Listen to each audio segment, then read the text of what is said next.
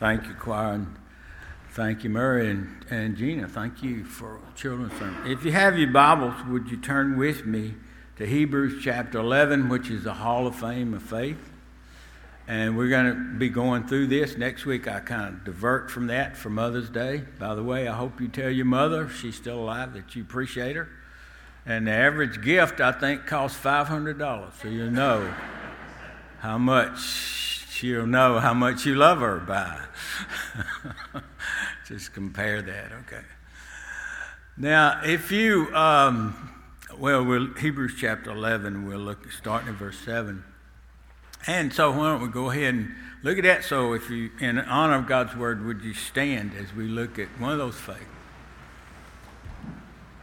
And you know that uh, 18 times the writer of Hebrews says by faith. And he's like a wife who says she gives you a statement and she looks for a response. And she doesn't get the response she wants, she'll say it again. And if you don't get the response, she'll say it again until she finally says it until she gets the kind of response that she wants. And this is what the writer of Hebrews does. And he says it 18 times to get you to know what is faith. What is faith? One of the key substances of my walk with God and your walk with God.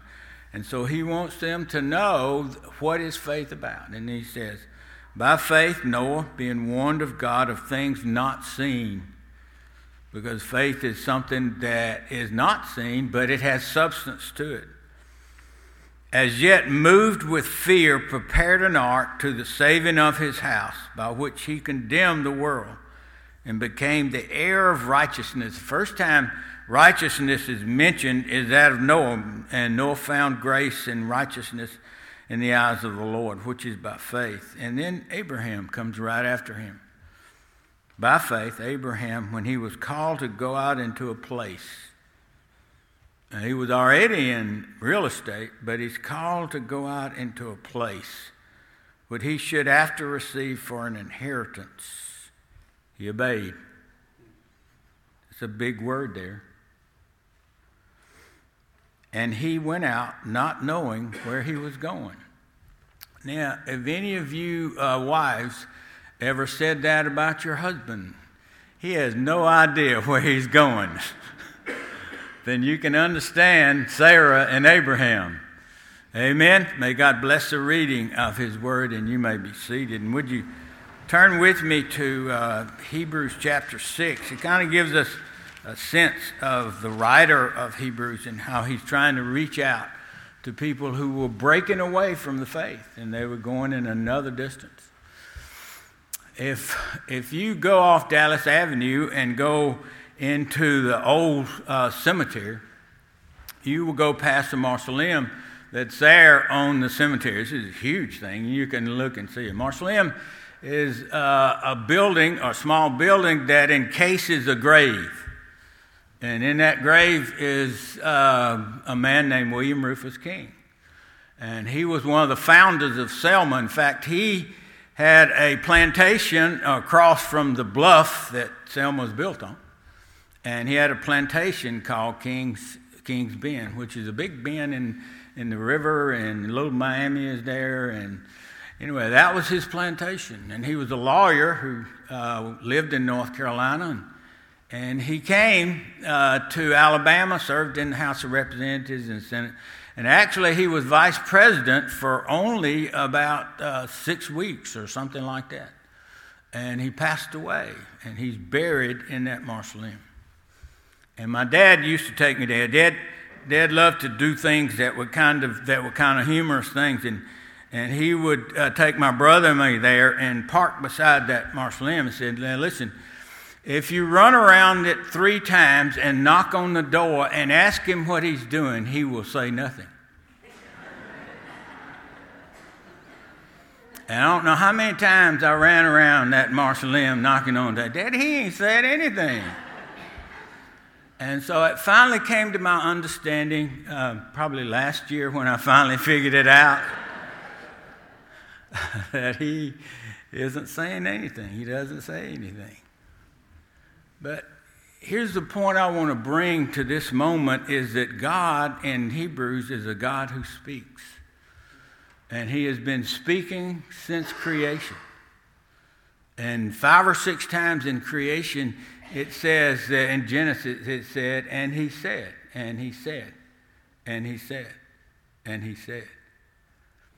And at the end, he gave an evaluation, and he would say, It is good, it is good. But at the end, he gave an evaluation, and he said, It is very good. And God is still speaking in this world. He speaks when we gather together and read God's Word. He speaks when you look out at a sunset, or as I did the other day, Susan and I did the other day, you see a rainbow. He speaks in people who minister to others, and there's this sense of God's presence as you're with Him. And He speaks as we pray to Him, and sometimes He just moves on our heart. But He is a God who speaks. And the greatest revelation that He has given is in Jesus Christ.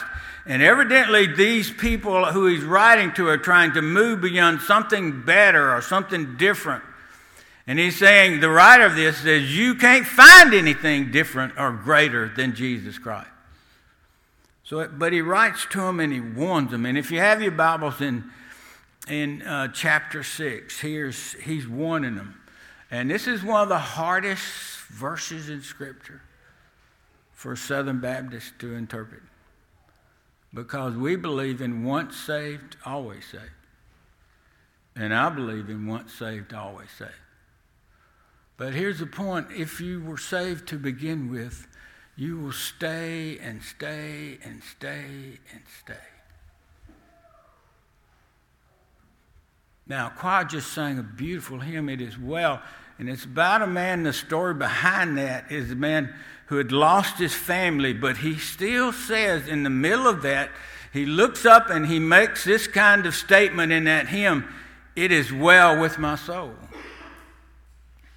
Salvation is something you receive, but then once you receive it, it stays with you and it doesn't go away, and it's there even in places where you lose whatever it is you lose. So here's what Jesus or the writer says uh, to those people who are kind of drifting away. And drifting away sometimes is a process. It says that after COVID, only one third of the people will ever come back to church. And this role has, this church has a lot of people who have kind of drifted away. And the question is, were they really saved in the first place? If you drift away, are you really saved in the first place? Well, my answer to that, if you're saved, you will come back. You will find a way to come back because faith just doesn't quit. It keeps going. Genuine faith keeps going. And we can lock these doors and keep them, tell them nobody can come in here, and they will find a way to get in here when you worship. But then if you're looking for an excuse not to come, you will find it. And so in writing to these people, hear the words. If you have your Bibles in Hebrews chapter 6, therefore leaving the principles of the doctrine of Christ, let us go on to perfection. That is, let's keep pushing forward. That's what faith does. It keep, I want to keep growing. I want to come just like Christ. From the foundation of repentance from dead works and of faith toward God. And the doctrines of baptism, of laying on of hands and resurrection of dead. This was a spiritual kind of moment that they've had. All those good spiritual moments. Susan was baptized here. I was baptized in Central Baptist Church. And I had people lay hands on me and say, God bless you as you have your spiritual moment. And they've had that kind of spiritual moment. But what's happened? For it is impossible, verse 4. Let me just grasp that. Is a warning. For it is impossible for those who were once enlightened. I had a funeral for a man too several years ago who was a boat captain, and he was uh, and he passed away. He was not involved in the church. He loved the sea, and he went out into the sea, and he loved being out there. In fact, he's going to be buried at sea. But there was a time when he was in the church, and the preacher preached on John three sixteen, and all of a sudden his heart was enlightened. He felt God's presence in a powerful way. He went home and couldn't get get rid of that kind of sense of God's presence in his life but he did nothing with it. And eventually, that sense of God's presence began to fade and fade and fade, and it faded away. Now, to bring him back to that point would take a miracle of God. But God, nothing is impossible with God. Amen? So here he, he kind of drifted away, but he cares about him, and you can hear his praying about him, caring about him. Look in verse 12 or verse 11. And we desire. Now, the Greek word there is epitheme. Doesn't that excite you? Aren't you excited over that? Say, what'd y'all do in First Baptist? We spoke in tongues. Amen. Epitheme. But here's the idea I, I don't want you to be drifting, I want you to come back. I can't leave you alone. I want you to come to church and sit by me. Uh, Susan and I had uh, when teach uh, singles, and or we used to teach single. Now they got married. Now they're having babies, and we didn't encourage it. It just happened that way. I But there was this guy who was a plumber, and I told you about that his, his life is draining, amen, as a plumber. But he left the church. A lot of personal problems he had, and didn't think anybody cared for him. But Susan Henry cared about him. And she kept calling him and writing him, we won't see you back at church. His name was Garth, and and he pushed away for a long since and a long time. But finally, he began to soften. And he comes to our church in Fairhope. And he comes on Sunday morning in Sunday school, and he comes on Sunday night, and he comes on Wednesday night, and he's in a prayer group. And he thanks us for caring for him and not letting him drift away. Now, the writer of Hebrews is reaching out to these people to bring them back because that's faith in itself is you don't let somebody go. You keep working with them and working with them to try to bring them back to that place where they have left. And I don't know if you watched the coronation yesterday. I, I think it's kind of fascinating. But there was this family came out at Buckingham Palace on the balcony, and all the family was there. But you know who was missing? Prince Harry was missing. And why wasn't he there with his family? And there could have been several speculation about several reasons why he wasn't there with his family. One is that he wanted his mother to be in the place where Camilla was, and he didn't really go along with what his father's decision had been. Another was um, maybe he felt like the monarchy didn't treat his wife like they should have treated her. And there's this anger towards the monarchy of how they treat his wife, and that's a hard anger to get through. Or maybe he felt like his brother got all the attention. He was kind of left out of all those. But here's what the uh, writers say that he was not invited. Nobody invited him. In fact, they left him alone. And he was there for the coronation, but for the picture with the family, he flew away, left that which at one time had been a part of his life. And whoever these people are in Hebrews, they are part of, used to be a part of the church, used to be an, energetic and, and exciting and optimistic part of the, of the church. But somehow, some things have happened. Now they're drifting away, and you can just let them go. Or you can reach out with them for the. But that's hard. It's an impossible work, it's a hard work. But remember that anything is possible with God. And so maybe somebody is on your heart that is not here and should be here, and, and they've kind of just drifted away. They still believe in God but they've had this kind of drifted moment in their life. This church ought to be a church, and I'm sure you are, that cares for those who are drifting away. Now, if you're going to trust somebody, if you're going to trust somebody, turn back to Hebrews chapter 11. If you're going to trust somebody, uh, there are issues of trust. One is if I'm going to have brain surgery, and there are a lot of people who say, you really need some brain surgery. Uh, look at the person next to you. Do they look like they need brain surgery? there are some issues and to trust a brain surgeon. First of all, you got to know that he understands you or she understands you. That's important. I want him to understand who I am and what issue is in my life. You need somebody, if you're looking for a good brain surgeon, somebody that cares about you. I mean, it may be your brain, maybe your gallbladder. I'm going to take out your brain and we'll see if that fixes it. But I want him to care about me. I also want him to be competent.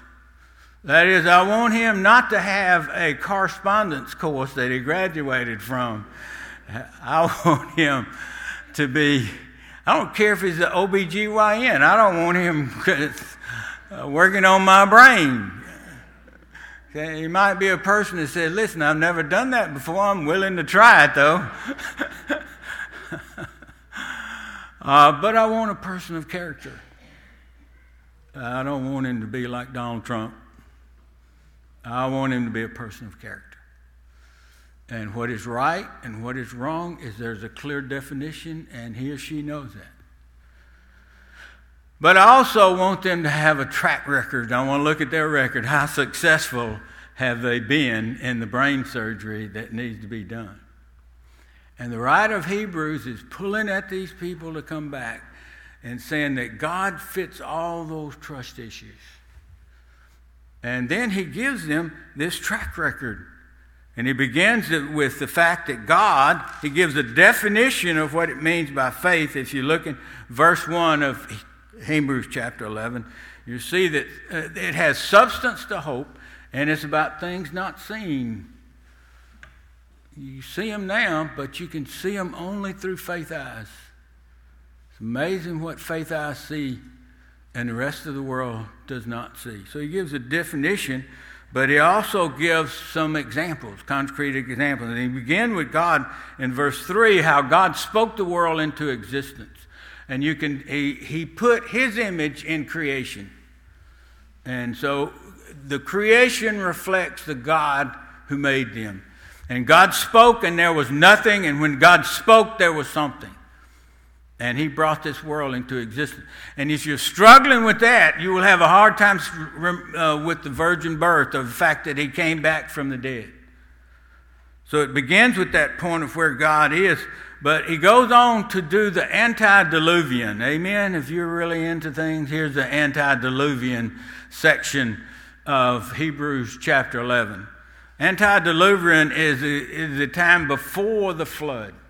And so he gives two examples. And one of these is by faith. If you see that in verse 4, Abel brought forth a more excellent offering than his brother Cain. That is, they came to worship. But just showing up is not enough. I mean, I'm glad you're here. But I hope you brought your heart with you. And I hope when you give, you give the very best that you have. And you approach God the way God says you ought to approach Him. And not everybody approaches God as given that blessing. God says, I want a sacrifice and I want the best that you have. And so Abel brought the best sacrifice, and Cain brought just something that he had. And God had favor upon Abel's sacrifice because he approached God the way God says, This is the way you approach me. So Abel approached him like he should have approached him. Now, Cain has a problem with that. But Cain's problem is not so much with Abel. Cain's problems with God. And so often our problem with God is taken out on our brother. And the frustration and anger that we deliver to our brother and a sister is based on the fact of something is missing in our relationship with God.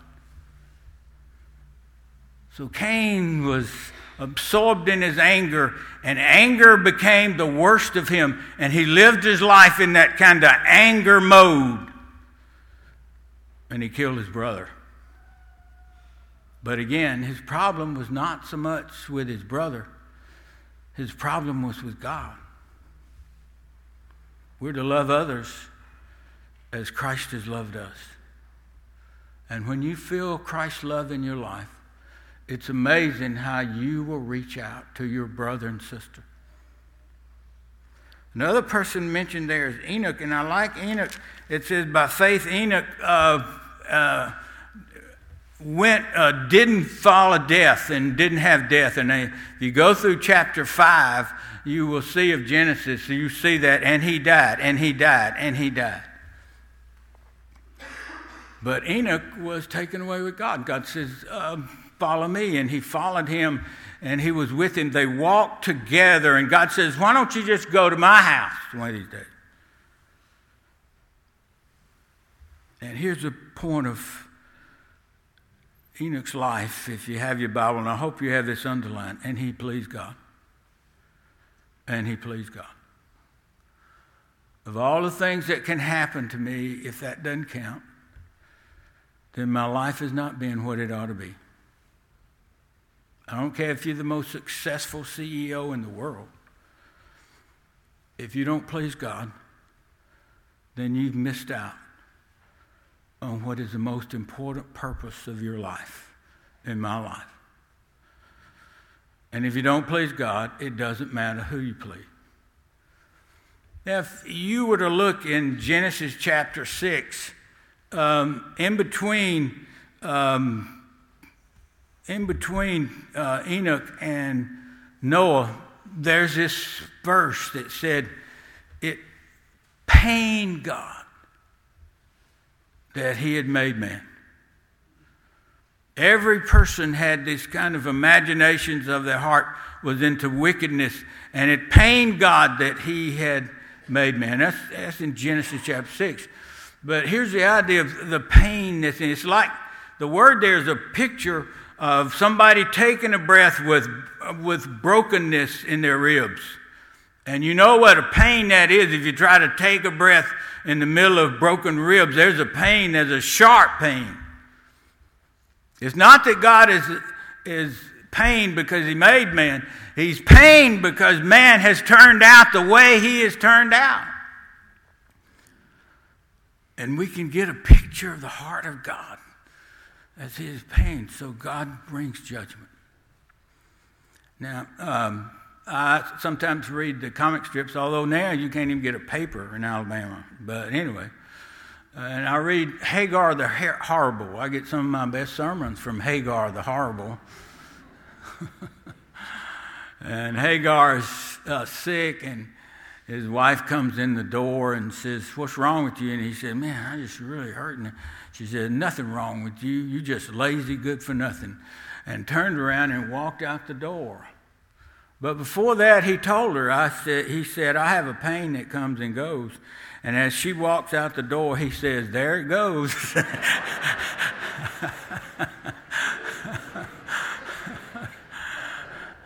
now, uh, any of you have a pain that comes and goes? And maybe you brought your pain with you today, and maybe they're sitting next to you. But the pain of God is to see people He has created with purpose and to see them going in a different direction. And it pains God, it hurts God. Because He has done everything He can to bring us to faith and to stay in that faith. So, Noah, if you have your Bibles, back to Hebrews chapter 11, verse 7, Noah was warned he was warned. Among all the creatures there, he was warned. And it's a warning that judgment is coming. So, judgment is coming. So, he does something about the fact that judgment is coming. I mean, none of us can avoid judgment. Judgment's coming. It's coming to all of our life.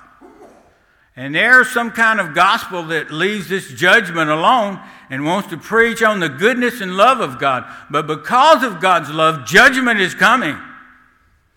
There's an accountability that's before each one of us.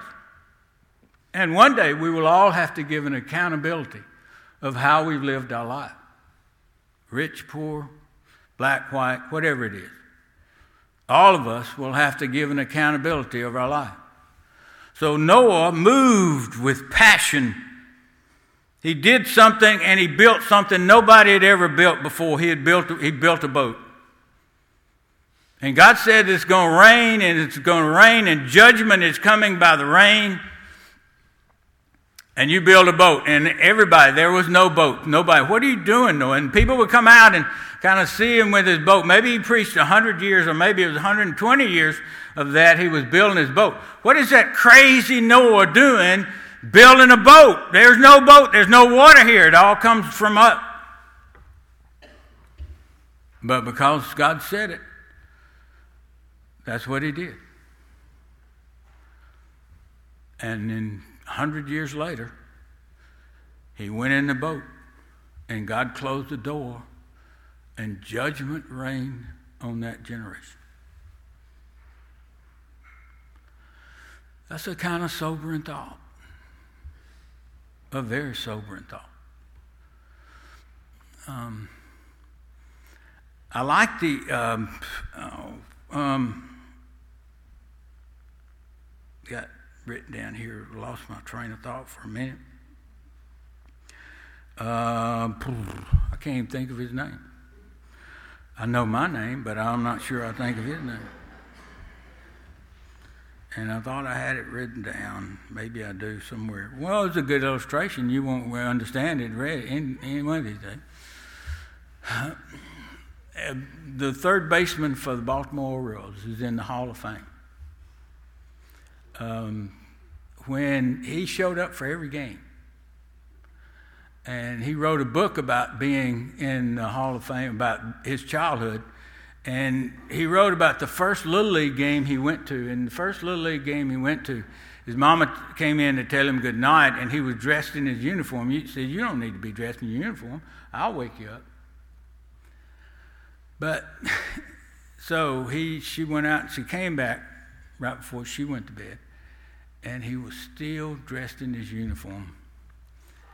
And here's the point he knew what was coming, and he was ready. You see my point? He knew what was coming, and he was ready. Uh, two days ago, uh, Susan and I sat with a man who was taking his last breath. That's an awesome place to be. He had um, come to me, and he and his wife had come to me from another church environment. He had grown up kind of hard. He lived in Calvert, Alabama, went all the way, graduated from the University of Alabama, went to New Jersey, and in New Jersey, he had a business, and his business went well. He was very successful in that business. But he knew his heart was not right with the Lord. And so um, he, he wanted to know what it was like to be a Christian. And I sat down with he and his wife and talked to him about receiving Christ as their Savior. And uh, both of them, she had already been saved, and, and he had never been saved. And he asked Christ into his life. Uh, baptized him and and put him under like you do uh, Baptist way. You put him under until they bubble. Amen. That's the Baptist way. And I raised him up, by the way. I kept some of them under there longer than others. But it did take us three days to clean out the baptistry after we had baptized him. But yesterday, or two days ago, we watched him. And you can hear that rattle in the chest. And you know it's not long. And we prayed, God, take him home. He's ready to go. And we will have his funeral uh, this coming week. He knew that judgment was coming and he wanted to get his heart right with the Lord. Noah life was a testimony to the others around him. He built his boat. Why are you building that boat? Because judgment coming. And I want to be ready. And he was. And he is the only one, the first time righteousness is mentioned in the Bible is in Genesis when it talks in those three chapters about uh, Noah. But after God worked with Noah, instead of working with the whole race, and here's God's strategy from Genesis, he begins working with one family. And the one family is to reach out to the whole world. And it was to be Abraham's family. And Abraham was in a place called Ur of the Chaldees, which was in a lot of ways advanced civilization. It's where Iraq is today. And God came to him and said, I want you to leave where you are and go where I will show you. Look at his words, verse 8 of chapter 11. Abraham, when he was called to go out into a place which he should often receive, should after receive for an inheritance. By the way, if you go to Jerusalem, you will see that inheritance that they received from Abraham. But greater than that is the salvation that comes by faith through Abraham and how it reaches out to the whole world. He received, he obeyed. He did what God told him to do, and he went out not knowing where he was going. And now, again, I can imagine what Sarah said Where are you going now? What are we going to do? Well, just follow me, I'll take you there, wherever you want to go. So, and I'm glad that Susan did that for me. Um, I grew up on Third Avenue. Susan and I started going together in the eighth grade, and uh, we went to prom together. Matter of fact, I married my prom, prom date. Amen. How many of you have married your prom date? Would you raise your hand if you married? Amen. And I asked a, a girl the other day, a neighbor, I said, "Do you your prom date?" And she said, "Thank you, God, I didn't." Amen. But we got married, and and I was in, I graduated in accounting, and then went on to the army. And then after the army, I felt God calling me to seminary, and Susan became a seminary wife. We were living off the GI Bill. Our first church was Thomaston, not Thomasville. There's a big difference in Thomaston and Thomasville. Uh, now they have a place to eat. We had to go to Demopolis to get a pizza. Um, then he called me to teach, teach girls. I said, Lord, I don't understand girls. And he said, That's all right, you get in. Nobody else understands girls either. So I would tell them, I said, No, we're going to have a test, and they'd start crying. And I said, Okay, we don't have to have it test. And they used that over and over and over again. Uh, then he led me to Elkdale, which was a great experience for us, and then to Fairhope. And there to be your own pastor here. Wherever he leads, I'll follow. I'll follow my Christ who loves me so. Wherever he leads, I'll fall. Now, would you bow your heads with me this morning? Our invitation is going to come from 465 only trust Him. But where's God leading you? You know, Selma, Alabama, you don't need to go to distant places to find a mission field. We got a field right here in Selma, Alabama.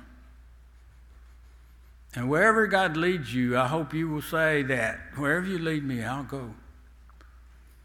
If it's to my neighbor across the street, if it's to somebody who has stopped coming to this church or stopped coming to any church, it may be the meanest person you can think of. Nothing's impossible with God. I care about you because somebody cared about me. Dear Father, I pray that you will help us to say that prayer that's written in that song. Wherever you lead, I'll go. I'll follow my Christ who loves me so wherever he leads. I'll go. May that be a prayer and use that prayer to make a difference in our lives, in our families, in our community, in our church. In Jesus' name I pray. Amen. Our hymn of invitation is hymn number 465. Only trust Him. Only trust Him. Jeff's going to come and lead us in that. God leading you to make a decision that whatever God's placed on your heart, don't let it go because it gets colder and colder and colder. So you follow God's leading in your life. Would you stand?